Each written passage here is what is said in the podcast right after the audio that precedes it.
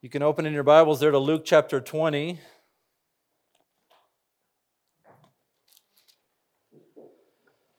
We've been tracking Jesus' time in Jerusalem eh, over the last several weeks. We know that Jesus arrived in Jerusalem to loud cheers and even the acknowledgement, the implicit acknowledgement that he is the son of David through the cheers of many of his followers. But the religious leaders in Israel were not having it. They knew they had to deal with Jesus or risk losing their own authority and influence. So they've continually come at Jesus with various attacks. And each time Jesus responds in such a way that, that their trap is kind of turned on them and they end up kind of being silenced or even looking foolish. At the end of the passage we looked at last week, we saw that the scribes there, they, they, they kind of forget for a minute that they're enemies of Jesus and they say, Wow, you have spoken correctly. And they, it says they no longer dared to ask him any more questions. They don't want any part of that. Jesus has played defense so well that against their traps, they no longer want to take any shots on goal, so to speak. But now it's time for Jesus to go on offense. And he's going to take the argument to them and push them. And I think he does it in three ways in our text. First, Jesus challenges the assumptions of the scribes, particularly as it relates to their view of the Messiah. Second, he challenges the leadership of the scribes and their motives. And third, he points to the widow as a model for self sacrificial love of God. So then we might be asking, all right, so how do, how do those, how do these three texts fit together? Maybe even as Neil read the text, you wondered, man, how do these kind of go together? I think we could say it this way Serving the Lord faithfully means recognizing the Messiah, recognizing false expressions of faithfulness, and expressing wholehearted devotion to God. Serving the Lord faithfully means recognizing the Messiah, recognizing false expressions of faith, and expressing wholehearted devotion to God. Let's start with that first one there. Jesus' first kind of counterpunch, his first move on the offensive is to speak in terms of the identity of the Messiah. I think in the notes I said it this way Jesus confronts the scribes' theology. We would say theology of the Messiah, their view of who the Christ would be. Neil read it earlier, so I don't want to reread everything, but in verse 41 it says, But he said to them, How can they say that the Christ is David's son? For David himself says in the book of Psalms, The Lord said to my Lord, Sit at my right hand until I make your enemies your footstool.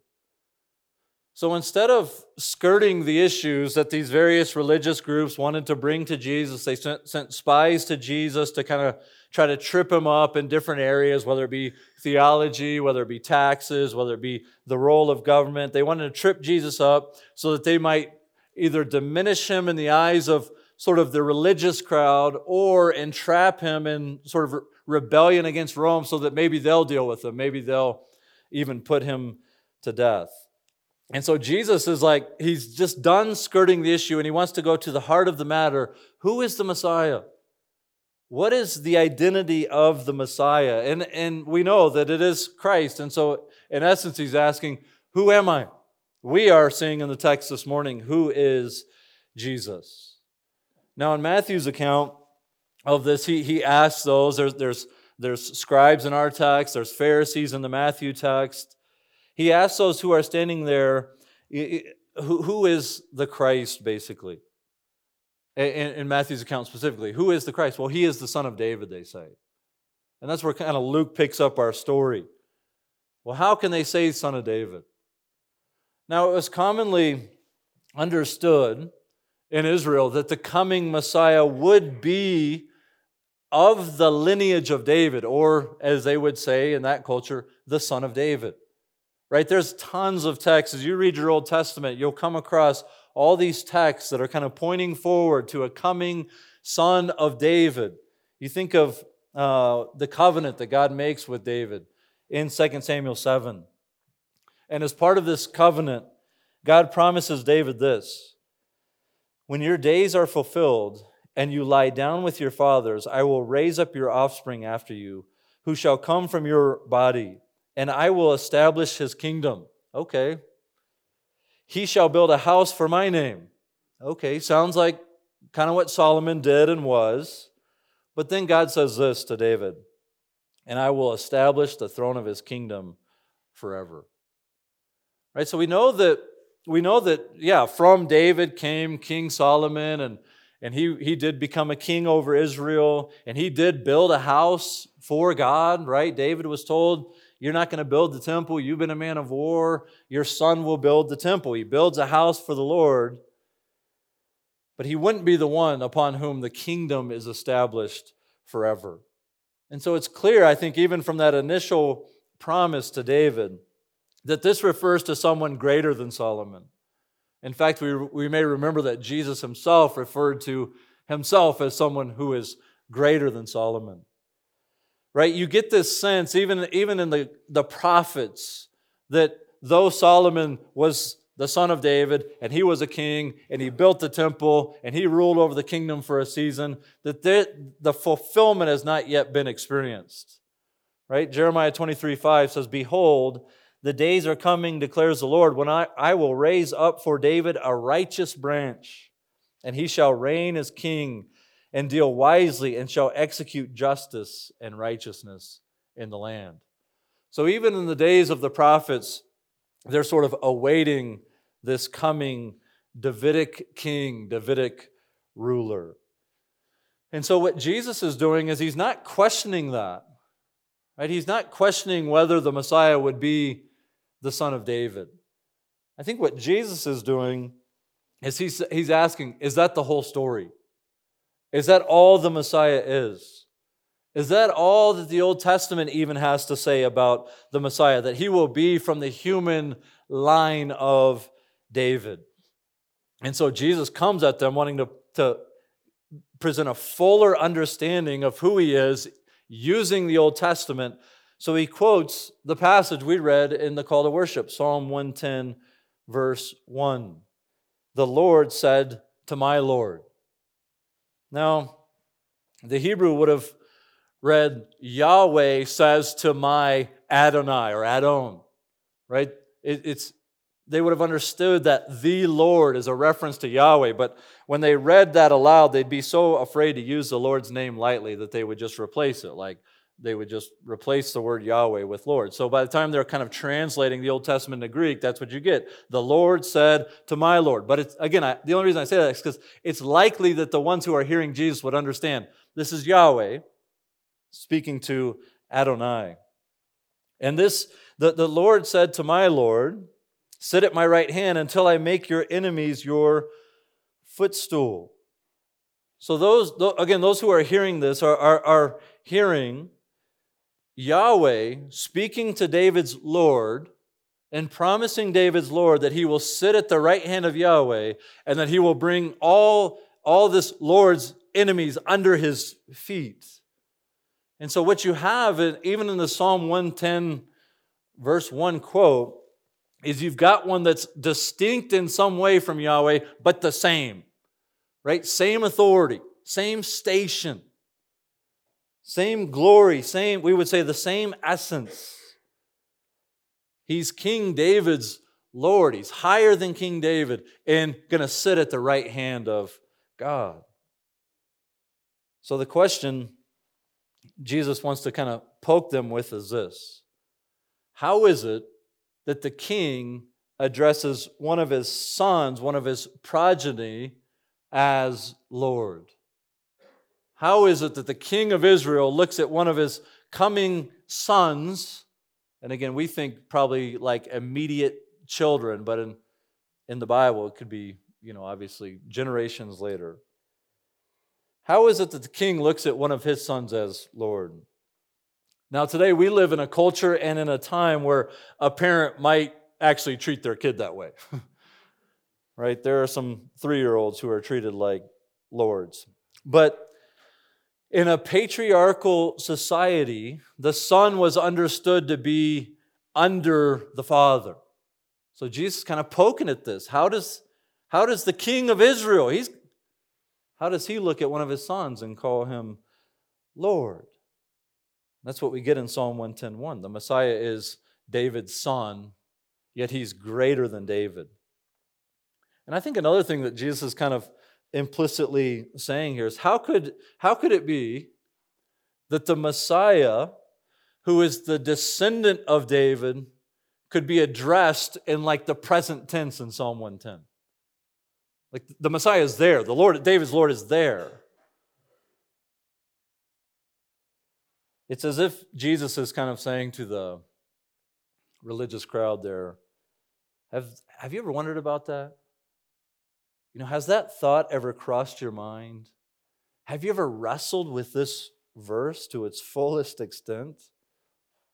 He wants them to ponder the reality that he is that he himself is the Messiah and that he is not less than the son of David, but he is much more than simply a king that's come in the lineage and line of King David. He's teaching us that Jesus is both David's son and David's Lord. That he would be born physically well after David's time here on earth, yet was David's Lord well before his time on earth. We would say he's both human and divine. He is both of human lineage and fully God, seated at the right hand of the Father, and to him will be given all the authority to judge all people and to judge all his enemies. Now, I, whenever I'm preaching, I try to do a good job of making application from the text, but often, often the most important thing we can do in the text is just see Jesus more clearly, to see Christ more clearly. And we need to keep in mind, actually, that as Luke is writing the Gospel of Luke, we need to keep in mind that actually his, his goal in writing is that you may have certainty concerning the things that you have been taught. We, we studied that way back in chapter 1, verse 4. So Luke is writing actually to give his audience a greater certainty of who Jesus is. And here we have Jesus himself explaining who he is using the Old Testament. And so, as we think about this text, may we grow in our certainty and our confidence in Christ, that He shares the same nature with the Father, yet is a distinct person in the Godhead. There is one in Psalm 110:1 who is the same as Yahweh, yet distinct in, in a way from Yahweh. He's greater than David, and so he's on the same level as Yahweh, but he is his own person. Three persons and one God. So we can be confident then that Jesus is the one, and Jesus understood himself to be the one in which every knee will bow and every tongue confess that Jesus Christ is Lord. That his enemies will indeed be made his footstool. We can have confidence that he is the fulfillment of the Old Testament prophets, that there's a coming son of David that would be fully human and fully divine. We confess his full humanity when we confess his full divinity.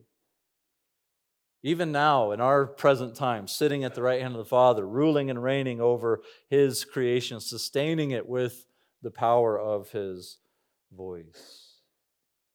The Nicene Creed was uh, a bunch of theologians getting together to try to wrestle with who is Christ in, in light of false teaching that had arisen about Christ. And here's how they expressed who Jesus is the only begotten Son of God, begotten of the Father before all worlds, God of God, light of light, very God of very God, begotten, not made, being of one substance with the Father. So we have it here in the words of Jesus. And what a, what a treasure, by the way. What a, what a treasure we have in the Word of God to, to have in our text this morning Jesus taking a text and explaining it to us and applying it to himself. He taught this clearly. Right? And one of the reasons it matters to kind of tease this out is that there are those who will say, well, Jesus actually didn't understand him to be this way. Kind of the, the he died, and then the church kind of got a hold of, Uh, of Jesus, and they kind of made him out to, to be God, and they worshiped him, and they made up the resurrection. But here in our text this morning, we have Jesus very clearly identifying himself as the Son of David and saying the Son of David is, is more than that. He's at the right hand of the Father. So, for a while now, these religious leaders have been pushing these issues. Important issues, as we said, like taxes and, and heaven. But this is not what really matters. This is not what, at the end of the day, Jesus is, is worried about. Not to say those things aren't important, but the real issue that Jesus wants to press into these scribes and Pharisees in the audience is the identity of Jesus. Who is he? And I would suggest there's no more important question for you and I this morning to answer Who is Christ? He is the Son of David, but that title alone is not sufficient to explain who he is. He is also Lord and should be honored as Lord.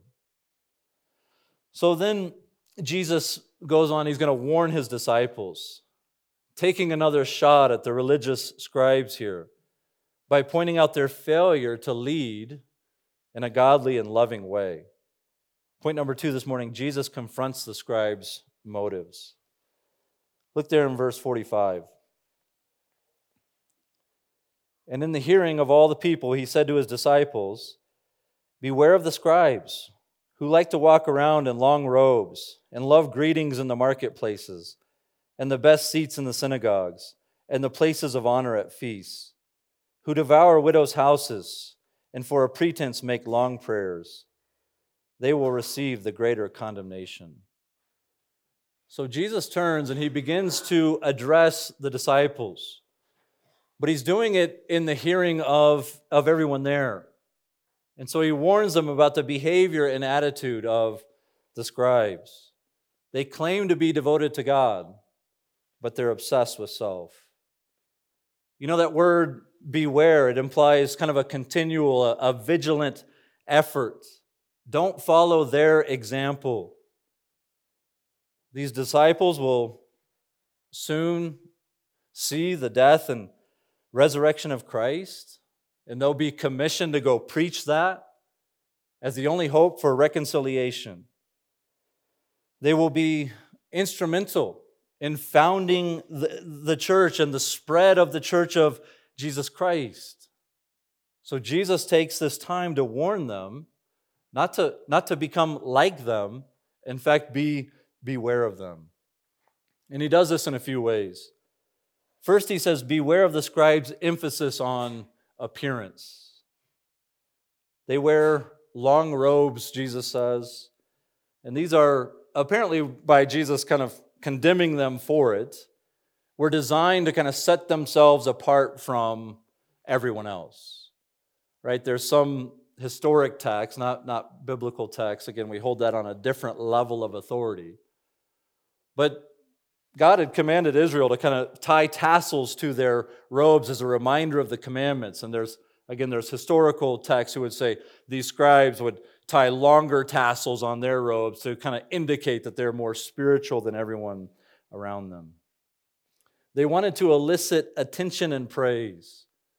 These long flowing robes were expensive and elegant and meant to point to their high station, their authority, their power. Beware, he says, of the scribes' emphasis on appearance. Beware of their love for recognition, Jesus warns. You know, they would be recognized, uh, you know, in, by their dress, even in the marketplaces and praised for their devotion, and they just ate it up. It fed their vanity and their self satisfaction. They feed off the acclaim, the respect, the applause they receive from their fellow man. And they do whatever they can to sort of elicit this self exaltation. Instead of honoring God, they lived for their own reputations, loving the the greetings in the marketplaces. You know, we've got some in our in this room this morning that are doctors, have their PhD in different fields. And you know, I've never once heard, and I know Dan and Dave aren't here this morning, but Dan or Dave or any of you guys with a PhD correct someone and say, actually, it's Dr. Dan or Dr. So and so. That's sort of the attitude, like, you will acknowledge me for my reputation. They like to be recognized and honored by being given the best seat in the synagogue, which, unlike our church, would be the front row. You can, I don't know if you can see from back there, there's nobody on our front row, but like, these were the seats that would be fought for, and you wanted to end up in the front of the synagogue because, man, that would indicate to everyone out there that you're a big deal, and you get to sit at the feet of the teacher inside the synagogue. Everyone would recognize their importance. Similarly, similarly, they wanted the best seats at a banquet, right? Which would be right next to the host. That would indicate that you're, you're the most important person in this room besides the host. Jesus even alluded to this practice. If you remember earlier in the Gospel of Luke, Jesus actually said, Don't, don't come in and sit next to the host. You might get kicked out. Instead, go sit at the end of the table and, and you'll get invited to sit next to the host. Now, Jesus was making a completely different point that God uh, humbles the proud and exalts the humble. But he's alluding to that practice of, man, right next to the host at the right hand, that's a significant place to be. So beware the scribes' emphasis on appearance, beware their love for recognition, and he says, beware the scribes' tendency towards, uh, I'm going to say, domination. Domination. They devour widows' houses, Jesus says. Despite their long prayers, they're actually unloving towards the needy and the vulnerable. And that actually betrayed their lack of love for God. Their willingness to abuse the widow for their own gain indicated their long prayers were nothing but a show. Right? That's not to say that a public prayer or a long public prayer is inherently sinful. I've heard people try to come at come at the church with that like you're not even supposed to pray in public. It's not that. We're commanded to pray together, but Jesus examines the heart and he sees the motive and he sees the intention that lies within. So, despite their outward signs of you know, piety, they devour widows' houses. What a, what a word picture. Like wolves on the prey, to prey on the weak and the needy. You know, the, the old and New Testament are both clear, right? The Old Covenant had provisions for widows. The New Testament has commands for how the church is to treat and to care for widows, right? So the Old and the New Testaments are clear that God cares for the widow because it's a, it's a difficult spot, right? Even in our culture. There are needs and, and things we can do to come alongside and serve our widows. So we see that this is a concern that the Lord has. But if, if we might say, say it this way if caring for orphans and widows and remaining unstained by the world is true and undefiled religion in James 1 27, right? Then what the scribes have is false and defiled. So James 1 says this is true religion care for the widows, care for the orphans, remain unstained by the world. And Jesus is saying the scribes, they devour widows. They devour widows. They take advantage of them, they use them for their own gain. So the warning is do not be impressed by external righteousness alone, especially if it's for the purpose of self exaltation. Pride dominates the scribes dominates their hearts. And the combination there of the scribes' position of leadership, combined with their self righteousness and the abuse of those whom they were called to love, says will result in greater condemnation. To whom much is given, much is required. And much has been given to these scribes. Much has been given to them. Yet they abused it. They sought to profit from it, even at the expense of the helpless, even at the expense of the widow. So these are all examples then of what Jesus hopes his disciples will not be like. Avoid that and avoid them. Right? We've said, we ended our sermon last week in saying, okay, if you can't follow the religious leaders of Israel, who can you follow? Christ. You can follow Christ. They are not only to be aware of them, they are to avoid becoming like them. Right? And so each of these behaviors and kind of has embedded within it its its opposite behavior. Does that make sense? Jesus sort of critiques them for the put on. Well, if you're to beware of them for this, what, what sort of behaviors might he want to see in his disciples? Well, we might say instead of the outward appearance, instead of living for outward appearance, adorn the hidden person of the heart. Right? I recognize that I'm borrowing wording from Peter's instruction there on modesty towards, towards women, but the principle is one that I think Jesus is warning against here. Don't get obsessed with outward appearance. Adorn the hidden person of the heart. Man looks on the outward appearance, God looks on the heart. We've even prayed this morning. It's so tempting. It's so tempting to live with our fellow man in mind. What are others going to think? How are they going to respond? It's so tempting to think that it's up to me to sort of keep up appearances and in order to elevate myself.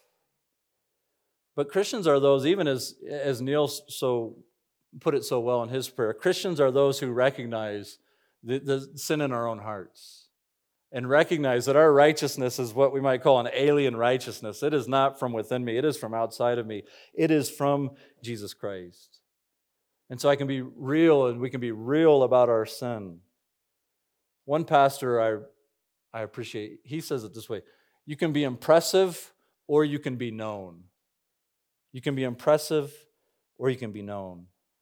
So we can be real with one another, admitting that we're sort of in the trenches together, fighting the flesh, fighting sin, fighting temptation, seeking to, to please God from the heart.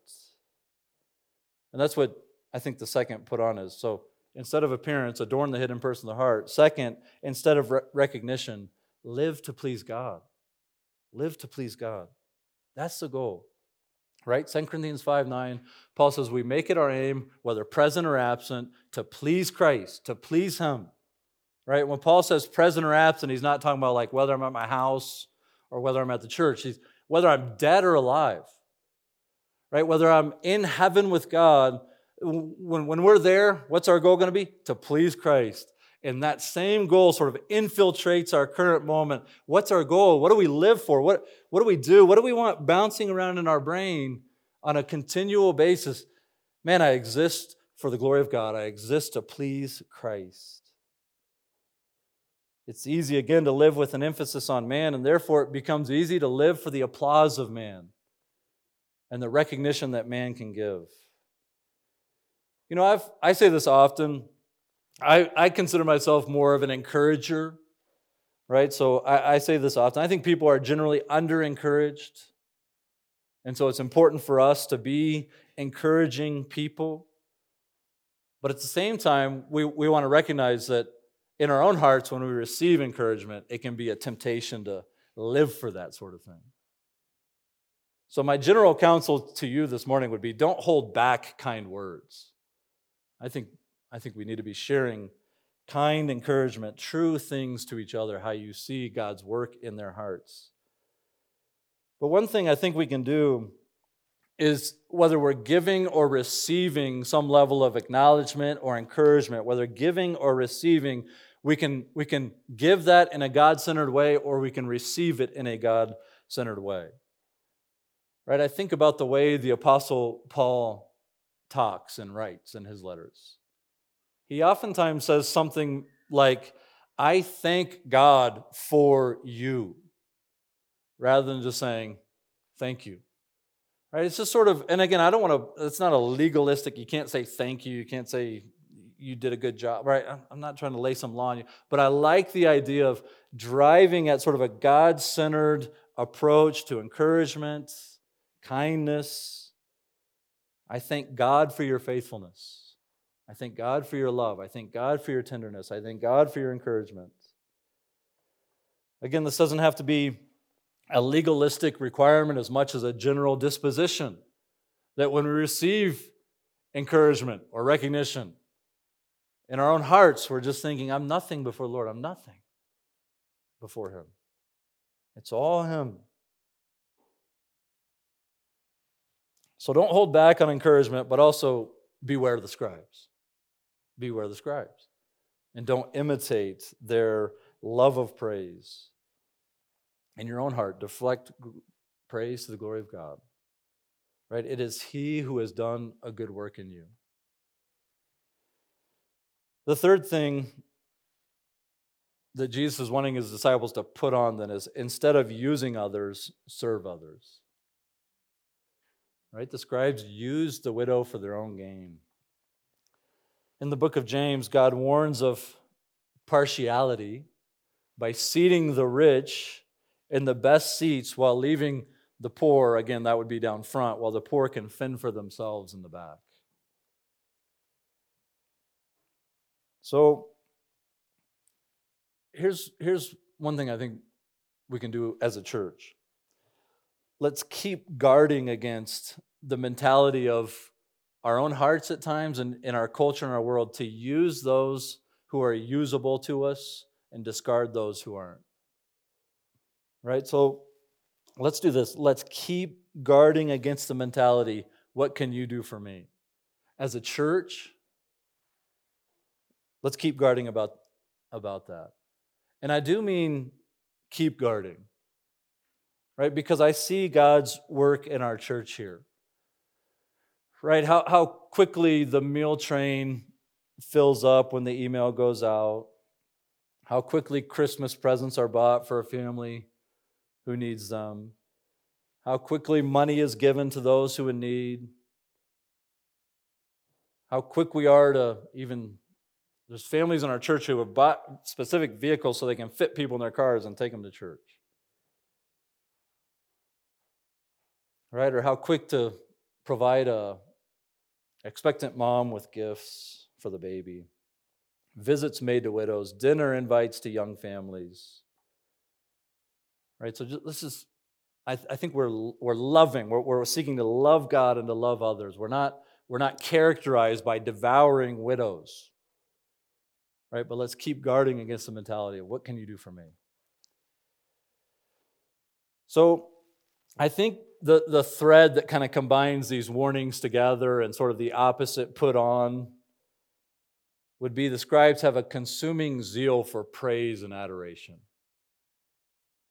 and not for God, right? For themselves. It's prideful self exaltation and selfish ambition.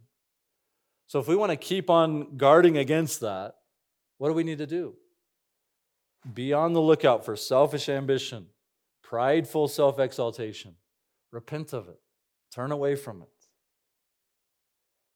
James 3 16 or 17, where, where, where there is disorder and every vile practice, there will be jealousy and every and selfish ambition right i am totally like trying to pull that from my mind. So i think i even got it backwards but you get the point. So in essence what jesus is after is not a show it's wholehearted devotion to the lord instead of man or anything else. And i think that's what he sees in the poor widow there in, in chapter 21 Jesus looked up and saw the rich putting their gifts into the offering box, and he saw a poor widow put in two small copper coins. And he said, Truly, I tell you, this poor widow has put in more than all of them, for they all contributed out of their abundance, but she, out of her po- poverty, put in all she had to live on. I think the third point would be I think Jesus confronts, I think he tells the story here on purpose to confront the scribes' devotion. Devotion. Jesus, I think, places the failure of the scribes in contrast with the faithfulness of a widow. So as Jesus teaches there in, in the temple courts, he's, he's can see where they, these offering boxes would be. They're, you know, they'd be like 13 of these things, and they kind of come up like a trumpet, and you would put your gift in there. It's a free will offering that you could give that would sort of support the, the work of the temple. And so he sees the rich kind of coming along, putting in loads of, of money. And to the one looking on, that would be truly impressive. Right? I remember, some of you remember Pastor Bob. He's, he, he's preached here before, but I remember him telling me a story about a guy who would hold back his giving for the entire year. And then when he would want to do some special gift, right? So he wouldn't give anything all year. And then he'd say, You know what I want to do? I want to buy new chairs for the whole church. Here's a $10,000 check to do it. And everybody would say, Oh, wow, look at this guy. Even though in reality, there's lots of families that give $10,000 a year, they just happen to do it every week or, or every month. The people in the church were very impressed by this generous gift right? And i think that's what we're what jesus is getting at like don't be impressed by that particular gift. I think he's he's emphasizing the view of the onlooker here. He doesn't actually undermine the rich person for giving jesus has warned about riches and the danger of riches but he doesn't say the rich person shouldn't be giving. Instead he's worried about the, the view of the onlooker. How do you view the gift do you look at that big gift and you're very impressed? So Jesus doesn't condemn the rich here. Instead, he uses the rich who can give out of their abundance as sort of the foil for the widow lady. Jesus is most interested in the widow who throws in a couple copper coins, the ESV says, two leptas. These were like the smallest coins that you could have right? The smallest coins in, in circulation. You know, if you wanted to put it in perspective, what did she give? Well, if if an average worker in Israel would make like one denarius, right? We've talked about like that's that would be like a daily salary. To earn one of these little coins that this lady dropped in, he'd have to work for four minutes. Right? So four minutes worth of work. And you've got the equivalent of what this lady was able to give. They were nothing. Right? They were nothing, but in the eyes of Christ, they were more than, than all that was given before she walked up. It's not the then we might say it's not it's not the amount that was given, but the disposition of the heart that Jesus is wanting to commend. Right? Not the amount that was given, but the disposition of the heart that matters to Jesus. I think what he's doing is not giving us a lesson on tithing per se. Right? I think what he's doing is he's contrasting the heart of the widow with the heart of the scribe. She is truly the one who fears God, and she's the widow. She's the target of their going after and their, their abuse and devouring her house, yet she's, she's faithful to the Lord. I think that's in the text, right? Because what happens is after Jesus sees this, in verse 3, he, he says, The widow has put in more than all of them. And, and you're supposed to think, like, how's that true? She hasn't actually given more money. And then when in verse 4 we get our answer, for. Why did Jesus say this? For they all contributed out of their abundance, but she out of her poverty put in all she had to live on. So again, I think the idea is to highlight her wholehearted devotion to the Lord. She gives out of her poverty. She gives out of her poverty. Clearly, the others gave more than two little coins, but in Jesus' explanation, they, get, they gave out of their abundance, she gave out of her poverty. She serves from the heart, right? Not from the sort of self uh, exaltation that the scribes serve out of. It's also encouraging, I think, from the text that Jesus is the sort of Savior who can see the heart right? He takes notice of what everybody else in the temple didn't take notice of that day. I like this quote from J.C. Ryle as I was reading about this text. He says this Actions and deeds in the weekly history of a poor man, which the great of this world would think trivial and contemptible, are often registered as weighty and important in Christ's books. It shows that the lives of cottagers are noticed by him as much as the lives of kings. I think one thing Jesus wants the audience to hear is that things are not always as they seem. You have these religious leaders who look pious, yet here's the widow who's truly faithful, even though she has so little to give.